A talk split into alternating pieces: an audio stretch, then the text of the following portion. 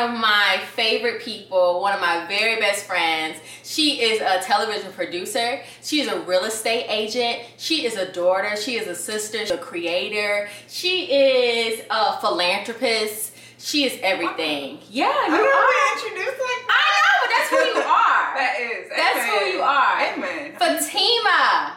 Fatima, say your last name because I always get it wrong, child. you. You And Swiffy. Elswify. L Swiffy. Fatima L Swiffy. Fatima L. Swiffy is here with us today, and I just want y'all to give her a nice The Nina Show welcome. Woo! Thank you so much for Thanks joining for us today, Fatima. Tina. Make yourself at home. So y'all, we done had us a little, a little cocktail, Just a little. just a little Just something. a little champagne. You know, Just you know. Mm-hmm. And so we're going to talk today. So tell me a little bit about you. How did you start off in the industry? Because now you're working. You've done a couple things. Fatima has worked for OWN um, and their creative side. I've been there now going on eight years. Yeah. Like a, a good seven and a half years at OWN. It's been amazing. Yeah. I started in like my mid 20s, 25 Okay. years, something like that. And yeah, started from the bottom. Literally started from production assistant to now being a producer. Wow. And doing some executive things, working on podcasts, Yeah. working on a lot of Oprah's content, Nice. which has been amazing because that's not my background. Nice. Oh, cool. Do you mm-hmm. enjoy? What made you decide that you were going to go into OWN? Like, tell me about that process. Because today we're all talking about like navigating past no. Yeah, so I, like I said, I have no experience in the, I didn't have any experience in the industry. Mhm. I was an economics major from Spelman College.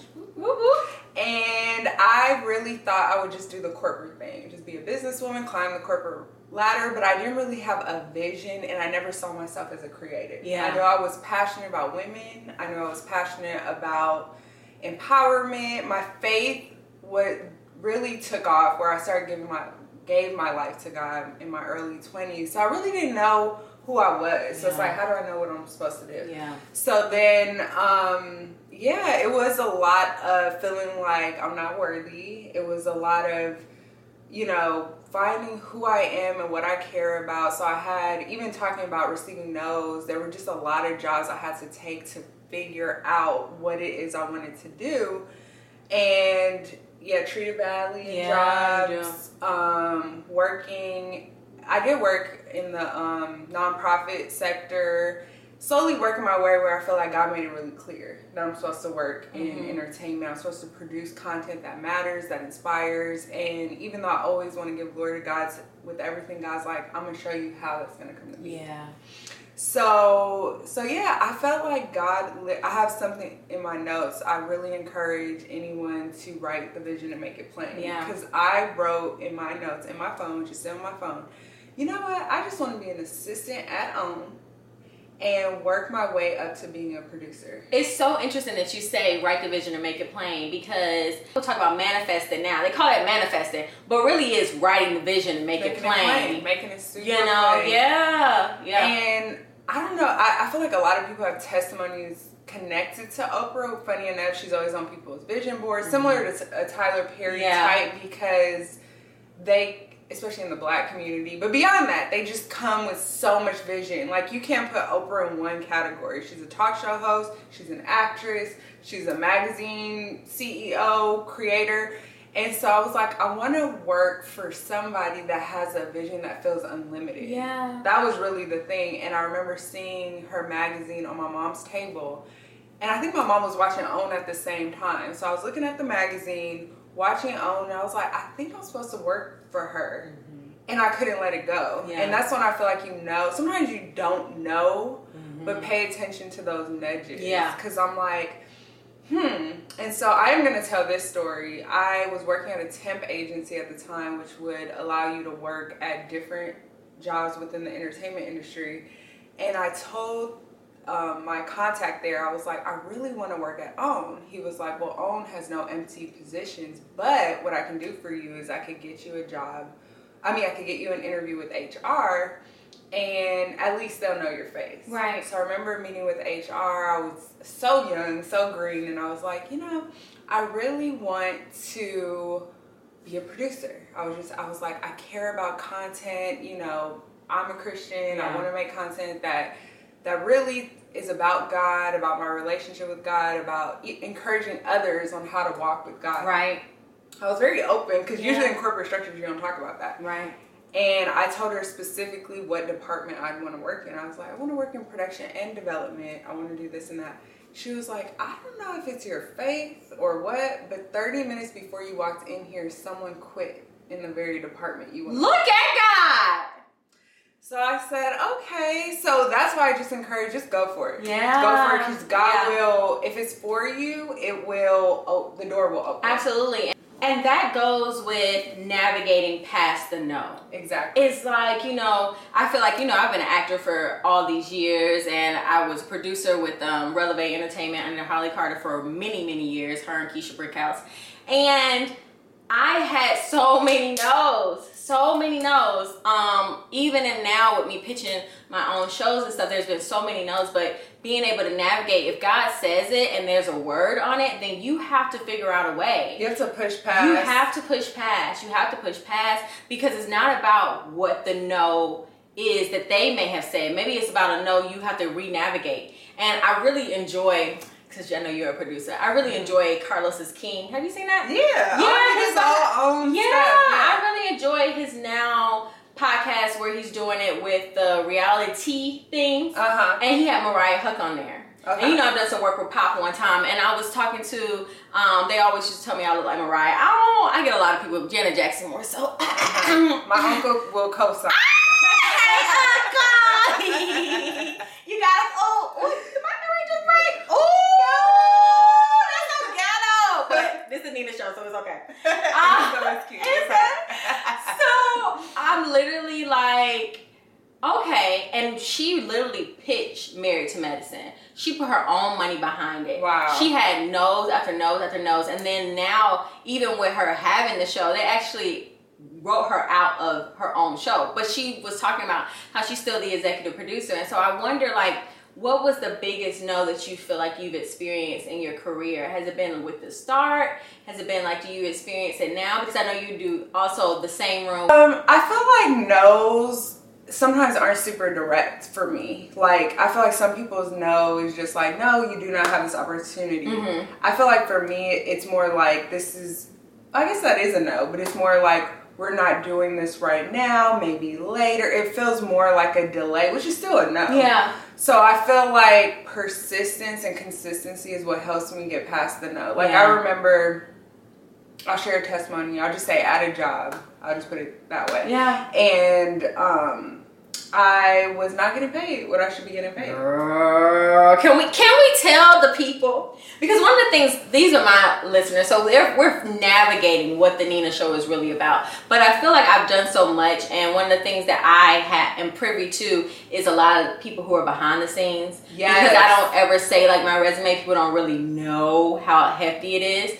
And so, can we talk And about? you can feel un- it's really it's behind the scenes Yeah. and you feel unseen. Yeah. Because it's like you're doing a lot of the And underpaid. Underpaid. Underpaid. And because you're not so front facing, you people can kind of get away with that. Yeah. You know what I mean? Because it's not that much exposure for you to Mhm. call things and out. you're 24, you're 25. and you're just like, I'm just happy to be here. And I think as black women I worked too, for free for over a year. And that's one thing, like, there really is discrimination in the workplace. Mhm. Like, being a woman of color in the workplace, like, you'll see white men in the same spaces get promoted because of how they look. It's like a posture they have that makes people assume, like, you deserve this title, Yeah. you deserve it, and we work that much harder, we're servants, we. And and I never want to lose my servant posture towards things, but when do we advocate for ourselves? Like when do we actually speak up? And I I was at the job and I was like, I don't know how they're saying there's no budget, they're saying there's no money at this particular job. I'm like, I don't know. Then I get offered another job by someone who just knows of me outside of my job at the time. And I am like, okay, they're paying me double, a little more than double what I'm getting paid. Mm-hmm. It might not be my dream job, but it's still in the it's still in the world of what I want to do, production, everything. and it was a lot of exposure. I'm not gonna say it wasn't a dream job for me, but it would still have been a job where my name would be out there. Yeah. You know what I'm saying? And so I was, I took the meeting, take the meeting, take the meeting. Take the meeting. because it teaches you your worth and your value. Yeah. When you're in one lane and people become super familiar with you, Yeah. they almost don't see you. Yeah. They don't see what you've been contributing all along or whatever. So I felt like in that moment I saw my value and I just thought, okay, I'm gonna have to quit this particular place I'm at and go there. And I, what I did was I respectfully went to my boss because you can do things with grace and Yeah, be pleasant about Absolutely. it. And I My mama like, used to say there's a difference between arguing and advocating. that part. Yeah. Like you don't have to be so. This is unfair. Some people are Mhm. blind in their own thing. Absolutely. They don't even know. Mm-hmm. and they realize your words because you spoke up so don't Yeah. be afraid to speak up so i spoke up and i said this particular company wants to offer me this it's double a little bit more than double than what i'm making i it's it's, it's an offer i can't refuse Yeah. but i want to come to you first because i respect everything you've done here and just present it to you and so uh, my boss at the time was like, you know, can you tell that person to get? I didn't even expect that response. I thought I was gonna be like, okay, well, God bless you. I mean, they don't say that. Right. Do your thing, keep moving. Wish you and well. instead, she asked me to ask them to wait, and she advocated for me. That boss at that job and got me more than what they were offering. I love it. So I'm just like staying silent will make the no seem more um what's the word I'm trying to say? Forever. Yeah. But the no could just be temporary. Yeah. The no could be like you didn't unpack that no. Is it Absolutely. really a no or is it a later or is it a Or is it a, I have to reposition it?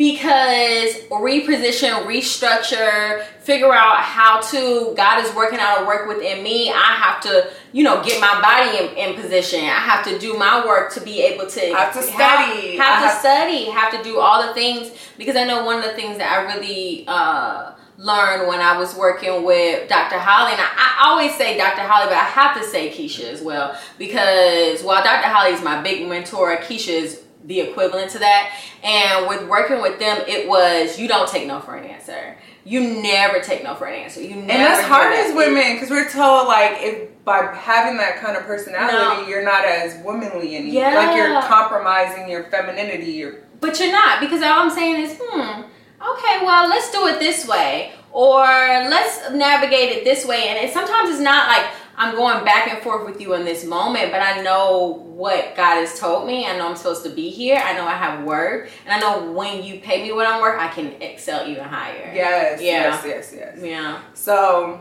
so yeah, I'm big on that, and I think we don't know our worth and value without like it's all about risk taking too. Yes. you just take what you could get. Yeah. Like I'm done with that. Yeah, you can't. Where you know, my mom said the best thing when I got out of um out of like behind the scenes work. She was like, you know, you worked one for free for long enough. It's time for you to start getting paid in that field, and then two, you don't get what you are worth. You get what you negotiate.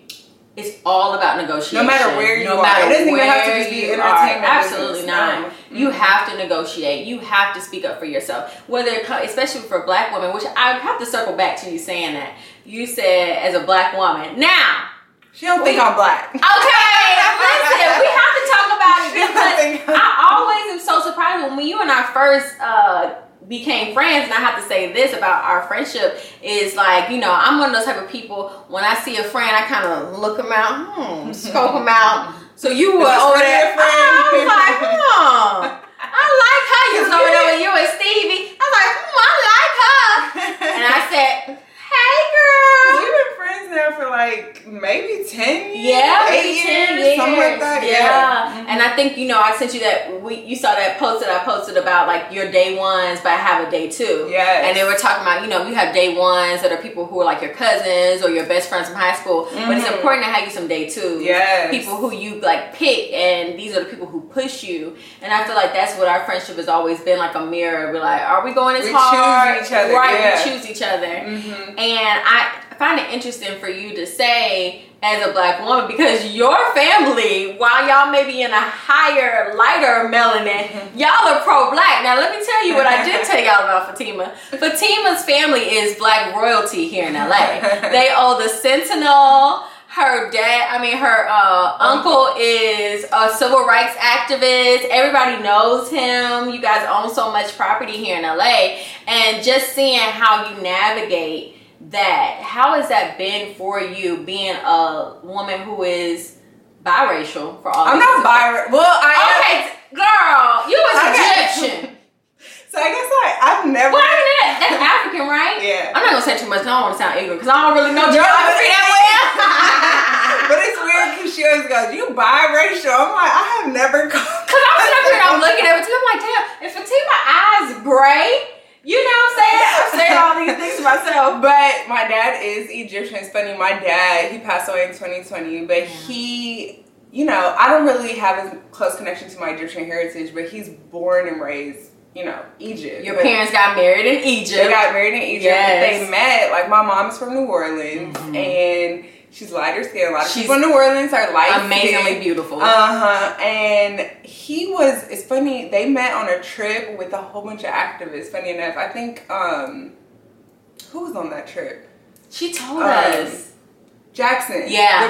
The- R- Jesse Jackson. Jesse Jackson Yeah. was on the trip. So like he, my dad also had relationships with like powerful Mhm. black figures Mhm. in the US and he take them like his whole mission was to take black people in the US back to Africa Nice. to see where so he take them to Ghana, Egypt, uh, South Africa, different places. So they met on one of those trips Yeah. and fell in love in Kenya. It's a cute story, even though they ended up breaking up.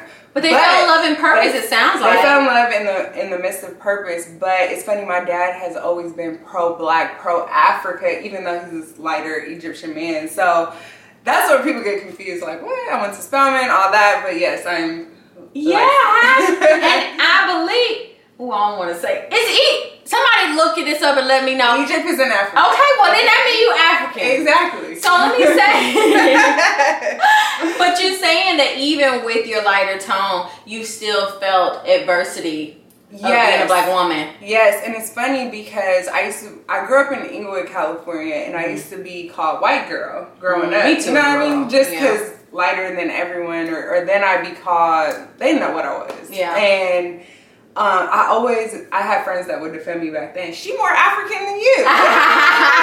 um, and so I always knew that, but my family, like I said, is so pro black. It's like there's no way I could disconnect from that. Yeah. And then later, when I moved in high school to like more of a suburb, even though it's LA, California is still very diverse. That's when I felt more like like the black prejudice because there Yeah. were more white people in that environment or Asian people, whatever. And then in corporate America, I'll never forget getting my first internship with a co- commercial real estate company. It was, I was the only person of color in the room. Mm-hmm. So, and I know I could pass for so many different things, but I felt different. I know I grew up different than everyone in the room.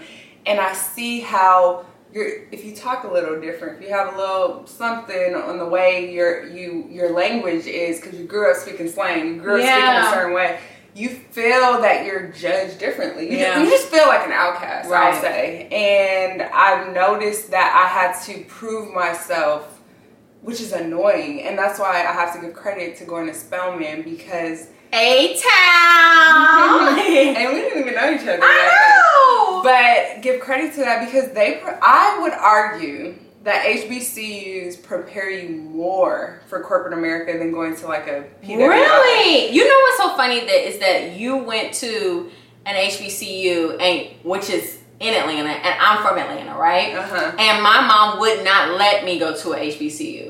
She Because you to grew up with all black people? Exactly, Yeah. Atlanta. People are always like, "Why do you live in LA?" Again, I talk about y'all will see as we go through. Y'all will see my other homes in Atlanta, but I talk Okay. about God is He's faithful, abundant life, abundant hashtag abundant life. Amen. It's coming your way if it's not already there. Amen. To the neighborhood.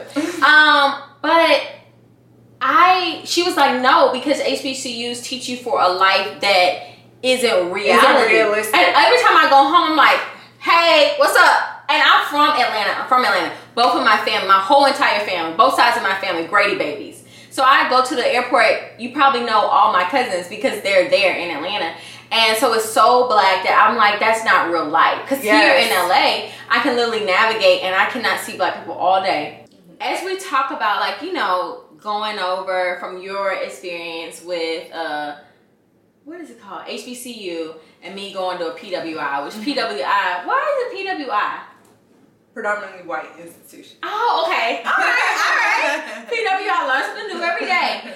One of the things that I learned and me going with Mr. Don and him showing up for my brother in the way that he did it and we living in LA. The thing that I love most about here is that you get to experience different cultures. And as I've been dating, that's one of the things that I really enjoy. Do you feel like you had that opportunity to like um experience this different cultures as you work your own? Yes, you're not talking about my previous dating life. No, no, no, not dating. Not dating at all. one white guy in Houston. Did you But- really before you got married? Oh, fun. But yes, I own because originally the content wasn't supposed to be geared towards black women. Now Yeah. it's very c- clear that that's our audience. Um, but I do get to deal with all types of different people. But you know what? In corporate America, sometimes it feels like white or black. Mm, because everybody like kind of you kind of don't don't see know. all the different colors. Yeah, like it's not as diverse as you would think. Yeah. in that regard, but um, I do, and I get different perspectives, and I think it's a great way to exercise advocating for the black voice, for the black woman's voice. You know what I mean? I think one of the things that I really enjoy is like dating outside of my race is, you know, I'm a TikTok girl. I love to be on TikTok. Some of y'all like to be on TikTok too. So they be talking about like, oh, as you date like outside your race, especially like white men, you get treated better. What was your experience dating a white guy? I'll tell you mine first. Okay. I had a few experiences dating a white guy, but and I was really excited about this She one. likes the. I did. I, I'm down with the swirl, y'all. Whitey, whitey, whitey, whitey. Oh. If you're black, nothing for you. But if you're white, there's something for you. In this Sure. Uh-huh. But it was, I was reminded of the racism because I remember one night we were on the phone and he was like, Can we both agree that all black people are bad? And so, how you ever How did the that even make its way into the conversation? he was talking about like marriage and everything like that and he had a friend who what had dated interracially and then they were having all these issues or whatever. He was like so i just want to make sure we're on the same page about how we raise our kids and then he just kind of segued into that. And i was like huh? You know how you just kind of because i'm very much that person. I believe that people will hang themselves if you give them enough rope Sometimes you don't interrupt folk when they talking. You just let them get it all out. Because I want to see your whole full heart. Because one of my biggest fears about getting married, and I know that that can resonate with a lot of women, is I do not want to be a single mother. Mm.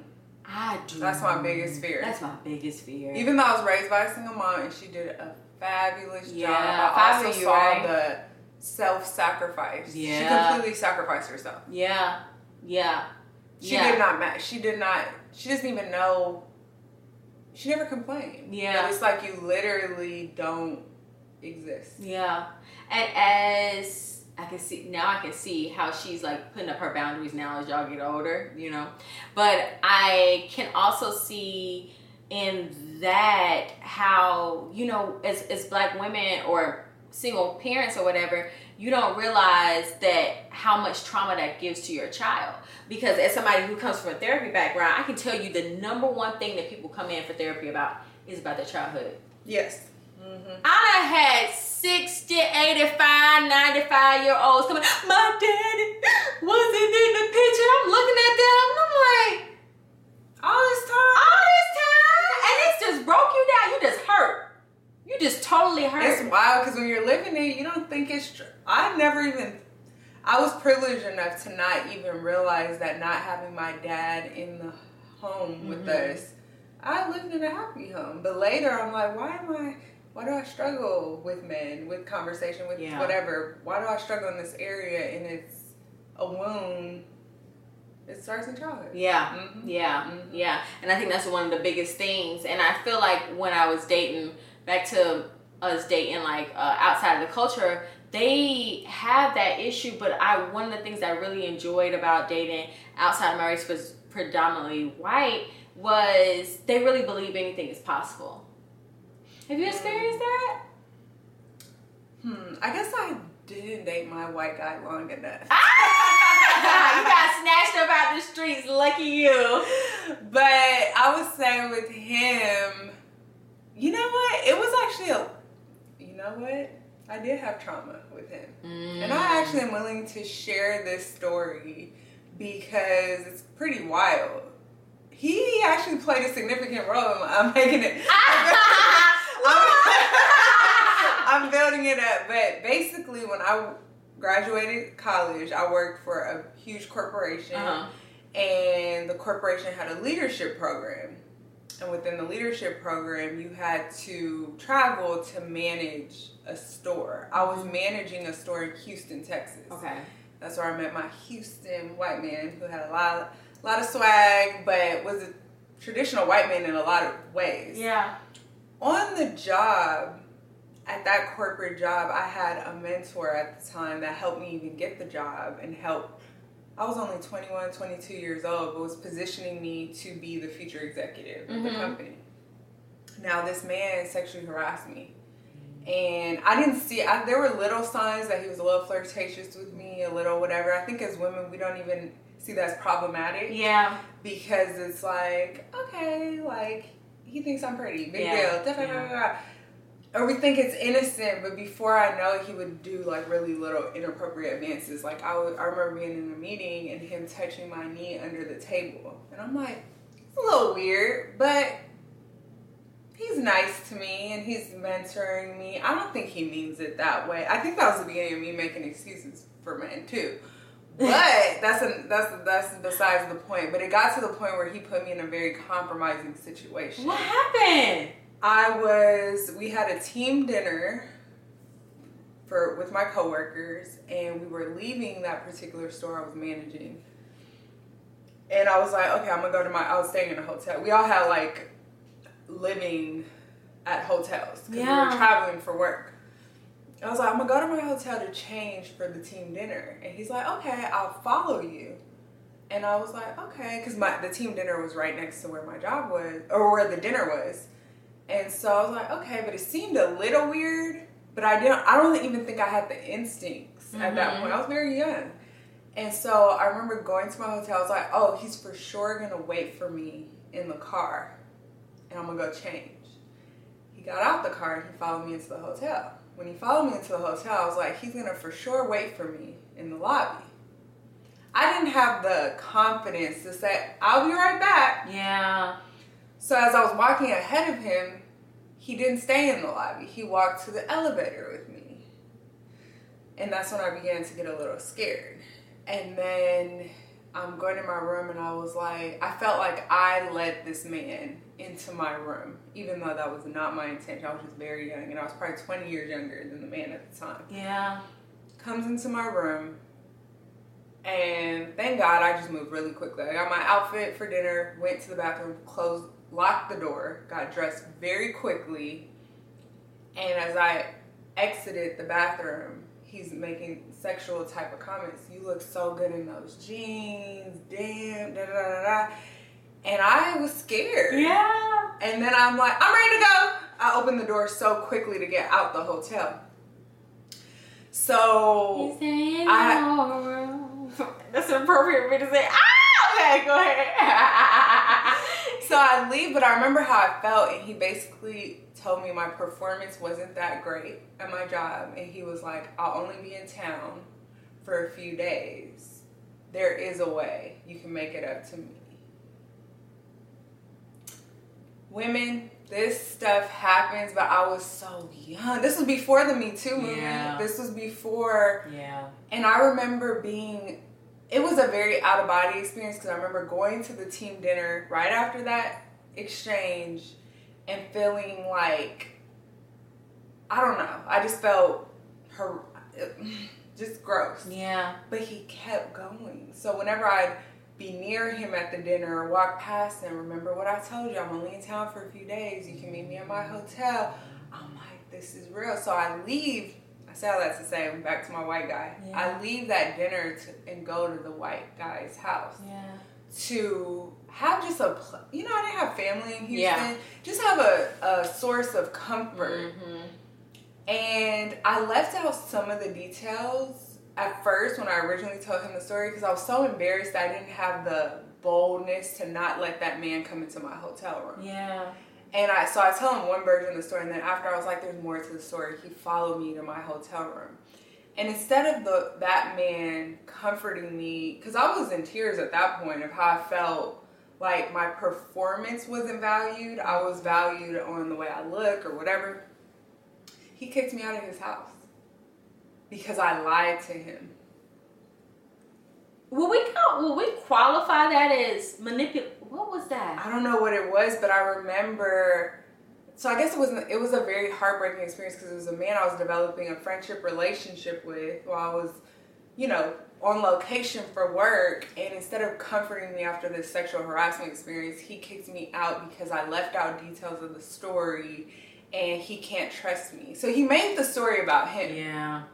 And I just remember being like, that's two kind of traumatic experiences with a man at the same time. Yeah. Very. And it made me not trust myself. And I don't know how we got on that, but I think that those were very early experiences that sometimes where women can blame themselves It too. sounds like trauma. Yeah. And I think that one of the things, you know, again, I come from a therapy background for y'all who don't She's know. so good. Sometimes I Yeah, be you know, for y'all who don't know, my family owns a behavior and mental health facility based in Atlanta called Serenity Community Services. And so working in therapy, what is what I'm hearing you say is that you had these two back-to-back traumatic experiences, so you internalized them and thought something was wrong with you. Mhm. But the reality is that if people are behaving badly, that's their problem, not some problem within you.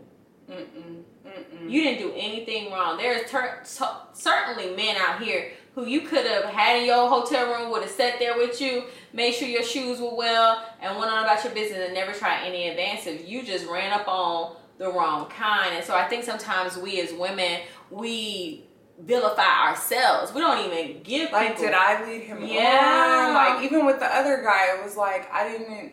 I did withhold information, which Yeah. some people would, would constitute as a lie, but it was also it was a new. It's like a new guy you're talking to. It's like how many details do I share, and how how can he handle these details? Yeah. And when I got the courage to tell him everything, he's like, I can't trust you. I, I'd rather you leave my house right now. Wow. And I remember being like, okay. I mean, I didn't fight it either, but it's just wild. I think it it grew me up quickly, where it's like these flirty encounters. Just don't take it lightly. Have solid Mhm. boundaries. You have and to. speak up for yourself. I was young. I thought I assumed others would know better, but you can't live Yeah. life assuming that. You Yeah. have to put those in check. But you you learn that. Yeah. Well, yeah, you know, you have to protect yourself as a woman. Yes. You really, really do. Yeah. So and you. learn as you go. Yeah, and learn as you go and give yourself the grace to be like, I, there's nothing wrong with me that I did that. And I had to say that to myself, and I'll share this. When I was in New York and I lost my virginity, I was really, really intoxicated. And so I tell people all the time, like, date soberly. you gotta date sober because the things that you like when you so when you intoxicated is not gonna be the things you like when you're sober. And so it borderline on the um on the cusp of rape, but I always felt so responsible that I should have not You been drinking. yourself. I blame myself, so I never press charges. Um, so I think that that's important. It was violating. It was. it was very viola- violated. Not even remember any parts of it. And so I think with women, we have to give ourselves grace, and we also have to um, know that if people are behaving badly, that's not our responsibility. That's not our responsibility at all. At all. Boundaries protect us, but we sometimes people just. Sometimes people just, you know, they don't get it right. We're human, Mm-hmm. and they are too, and they don't get it right. Mm-hmm. Yeah. Okay, so we're gonna move on to the segment called Ask Nina, and that's where people get to write in and they ask me a question, and so we answer. Ooh. I know. So this week on Ask Nina, I have a question, and it says, "Hey Nina girl, I need some advice. Me and my husband have been married for a year, and we have not had sex since our wedding night." We used to have an amazing sex life, but after I had our daughter, things kind of changed. But I figured it would get back to normal once we were married. Naturally, I assumed that he was dating other women, so I went through his iPad, and what I found totally shattered my heart. My husband has a twin brother, and he was telling his twin that the reason he doesn't have sex with me anymore is because of my weight. He actually said that he's not sexually attracted to me anymore because of how big I've gotten. I admit I've gained at least 60 pounds since we've been married. I've had to buy all new clothes. My husband is really into fitness, and that's something we used to share together. Should I say something to him? Should I be mad? Help me, girl, because I don't know what to do. P.S. Give it to me straight, sis. No chaser. You started? I'm gonna stay in the single person's place in this one. I say always put yourself in the other person's shoes. okay, I'm gonna start with myself. All right. I'll just put this more in a hypothetical type of situation. If I married somebody, if I'm with somebody, Yeah. and I met them a certain way, and I was deeply attracted to that, Yeah. And what I was attracted to shifts, Okay. the basis of my relationship shouldn't simply be what I was attracted to, right? But it was a component of it. It should be the person, right? So I think the question to ask is first get right, do we have that same connection? Like spiritual connection, personality connection, interest connection, the thing, the values, are they still the same? Yeah. But if we look completely different than that thing that got things going, it's not that you have to change. We all change. That's growing old, right? Yeah. Growing old. You don't.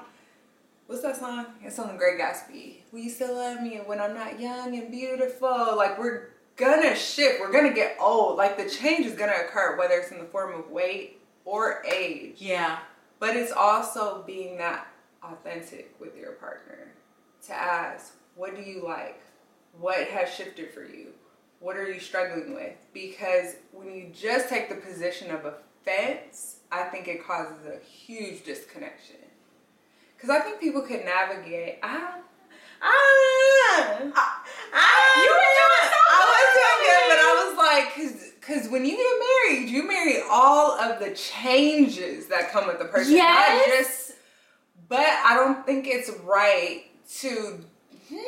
I'm trying to be really sensitive But I- because having a baby, I don't have children. Yes. I don't know. I know that in my family we gain weight. Yeah, it goes ups and flows. Yeah. But I think it's also, like you said, put yourself in the, first of all, says thank you for writing in and thank you for being so vulnerable. Mm-hmm, What I will say is you have to put yourself in your husband's shoes. Yeah. Imagine if your husband was not having sex with you and he had gained, not even let's say 60, let's say 150 pounds.